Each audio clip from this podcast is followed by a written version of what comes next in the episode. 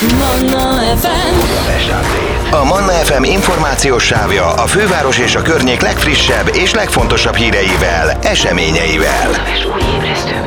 A mikrofonnál István Dániel. A Budapest Update-ben most arról, hogy konferenciát tartottak vadmacska faj megőrzési programmal résztvevő szervezetek, a Duna Ipoly Nemzeti Park igazgatósága, a Pilisi Parkertő ZRT és a Budakeszi Vadaspark 2021-ben kötött együttműködési megállapodás keretében fogott össze a vadmacska megmentése érdekében. A vonalban itt van velünk Nagy Ingrid, a Budapesti Vadaspark Nonprofit Kft. sajtóreferense. Jó reggelt, Ingrid! Jó reggelt, üdvözlöm a hallgatókat. Na, hát általánosságban a ragadozó faj megvédéséről van szó. Ekkora a veszély? Mi fenyegeti a vadmacskát leginkább? Uh, igen, igen, elég nagy veszélyben van uh, ez, a, ez a ritka uh, ragadozónk. Nálunk Magyarországon azért uh, viszonylag kis számban uh, találhatók nagyobb testű ragadozók. A vadmacska sem a nagy ragadozók közé tartozik, hanem a, a rókával, nyestel, együtt a, a kistermetű ragadozók közé, ugye a hiúz, medve, farkas, ami nálunk nagy testű ragadozó lenne, azonban belőlük nagyon kevés van, így a kisebb testű ragadozók, akik ellátják a, a természet körforgásában a, a ragadozók szerepét itt Magyarországon, ezért, ezért szükséges őket egy részben megvédeni, illetve a biodiverzitás miatt is. A vadmacskára leginkább a, házi macska jelent veszélyt, amellett, hogy természetesen az emberi tevékenységek is veszélyt jelenthetnek erre a fajra, azonban a, a házi macska a legnagyobb veszélyforrás, az oltatlan és a, a nem, nem féreghajtott, nem, nem kezelt házi macskáktól elkaphatnak olyan betegségeket, amik alapesetben a házi macskákra, hogyha állatorvosi segítséggel teljesen, teljesen jól fel tudnak gyógyulni belőle. A, a vadmacska, vadmacskának erre nincs lehetősége, úgyhogy ez rájuk életveszélyes is lehet, illetve a nem ivaltalanított házi macskák, házi macskákkal a férjük is lehet, és szaporodóképes utódokat tudnak világra hozni, ami azt jelenti, hogy hibrideket, vagyis keverék vadmacskákat szülnek a, a természetbe, ami fokozatosan a genetikájának a leromlásához vezet, és ez pedig a fajnak az eltűnéséhez. Hmm, érdekes. Hogy zajlik egyébként egy vadmacska monitoringozása? Olvastam, hogy hosszú időkön át megfigyelik őket. Milyen technikál erre rendelkezésre? Mivel nagyon rejtőzködő állatfajról van szó, ezért leginkább vadkamerákkal próbáljuk megfigyelni őket. Ezeket a úgynevezett kameracsapdákat kihelyezzük olyan területekre, ahol feltételezetten él vadmacska, mert volt megfigyelése esetleg, vagy készült róla fénykép, és bízunk benne, hogy ezeken a felvételeken sikerül egy jó képet készítenünk róla.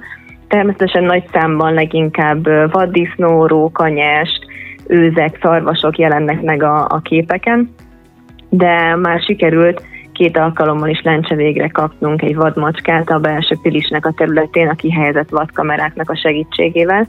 Emellett pedig a lakosságnak a segítségét szoktuk kérni, hogyha esetleg észlelnek valahol vadmacskagyanús egyedeket, vagy sikerült készíteniük egy fényképet vagy videót róluk, akkor örömmel fogadjuk ezeket a, a képeket, vagy esetleg találásokat, esetleg koordinátákkal együtt, és, és így mi is előrébb tudunk jutni a feltérképezéssel. Ugye a nevük vadmacska, tehát ezek ténylegesen vadak, vagy esetleg vannak olyan típusok, amik simogathatóak. Még az ember olvasott a hírekben olyat is, hogy hazavittek valakik cicát, és aztán fújt, meg mindenféle baja volt, és vadmacska volt igazából, nem házi macska. Szóval hogy néz ki a habitus egy ilyen állatnak? Igen, a neve nagyon jól leírja, ők valóban vadak, tehát természetüktől fogva teljesen vadul viselkednek. Hogyha ember neveli fel őket nagyon pici kortól, akkor picit szeridebbek lehetnek, tehát a, a nálunk nevelkedett Félix nevű fiatal vadmacska, aki nagyon rossz állapotba került hozzánk tavaly augusztusban, ő, ő akkor még nem, őről még akkor nem tudtunk, hogy egy elvadult házi macska, aki, akit kint szült meg a, az anyja, és elárvult, vagy pedig egy vadmacska, vagy hibrid, viszont nagyon rossz bőrben volt, és egészen addig, amíg sikerült genetikai vizsgálatot csinálnunk róla, fecskendőből, kézből kellett etetni, hogy, hogy sikerüljön megmenteni az életét, és miután kiderült róla, hogy vadmacska, utána már nagyobb távolságot tartottunk tőle, nem babusgattuk annyira, hogy ha sikerül felnevelni, akkor vissza tudjuk engedni a természetbe. Azonban a, a nagyon korai sok ember kontaktus miatt jobban megszeridült, mint amennyire kellett volna neki, ezért őt nem tudtuk visszaengedni a természetbe. Tehát a, ha nagyon sokat gondozzuk kézzel, akkor valamilyen szinten megváltozhat a, a viselkedésük, de, de, így, de még Félix is azért ugyanúgy vadállatként van kezelve, hiszen nem lehet úgy ölelgetni, úgy simogatni, úgy babusgatni, mint egy házi macskát. Megvannak a, a keretek, a korlátok, és ugyanúgy veszélyes állatnak számít, tehát nem lehet úgy megszelíteni, mint egy házi macskát. Azonban nagyon nehéz elkülöníteni, főleg egy cirmos házi macskától, akit kint találunk a természetben, mert nagyon sok olyan elvadult, több generáción keresztül elvadult házi macska is él kint a természetben, az erdőkben, akik már hasonló viselkedés is mutathatnak, mint a vadmacskák. Ha már egy-kettő generáción keresztül ezek a házi macskák kint születtek, akkor teljesen elvadultan viselkednek, még akkor is, hogyha ha ember közelít feléjük. A Vadaspark hogyan ismerteti meg őket a látogatókkal? Milyen programon keresztül? Igyekszünk játékosan oktatni mindig a, a látogatóinknak, szeretnénk úgy átadni a tudást és a segítségüket úgy kérni, hogy ők is azt érezzék, hogy részesei lehetnek és segíthetnek ennek a nagyon ritka fajnak a megmentésébe, és közben azt érezhessék, hogy játszva tanulnak, tehát hogy nem, nem rájuk erőltetni szeretnénk egy, egy oktatóanyagot, ezért különböző interaktív programokon keresztül, például már több éve is megrendeztük a Fuss Forest nevű vadmacska futást, ahol a sportoláson keresztül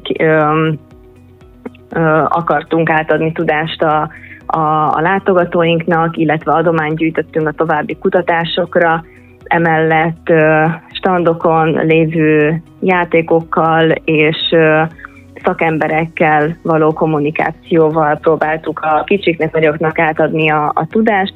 Vannak szakvezetéseink, illetve az óvodákba is ki szoktunk menni, óvikba, iskolákba programot tartani, különböző témákba, többek között a vadmacskával kapcsolatban is, illetve a közösségi média felületeinken is folyamatosan ö, oktatóanyagokat osztunk meg. Milyen programokkal készül a Vadaspark, akár még idén vagy a jövőre vonatkozóan vannak már tervek? Akár vadmacskás, akár teljesen másmilyen program. Idén az utolsó programunk, ami megrendezésre kerül, az az állatok karácsonya lesz, ahol ö, ö, ajándékdobozokban kapják meg az állataink a kedvenc kis finomságaikat, és ö, a látogatók ö, rá, meg, ö, kidekorálhatják ezeket az ajándékdobozokat, és ö, megnézhetik a, a gondozóknak a segítségével, hogy hogyan bontják ki a karácsonyi ajándékaikat ezek az állatok, emellett látványretéseket és érdekes információkat tudhatnak meg az állatokról. Jövő és készülünk a, a szokásos programjainkkal, az állati évnyitóval, falsanggal, és szerelmes állatok napjával többek között ezekkel fogjuk kezdeni az évet. Nagy Ingrid, nagyon szépen köszönöm, és akkor sok sikert a macskamentéshez. Természetesen beszélünk még úgyis a jövőben, és nagyon kellemes ünnepeket kívánok a park összes dolgozójának. Nagyon szépen köszönjük, viszont kívánom. Manna FM. A Manna FM információs sávja a főváros és a környék legfrissebb és legfontosabb híreivel, eseményeivel. A mikrofonnál István Dániel.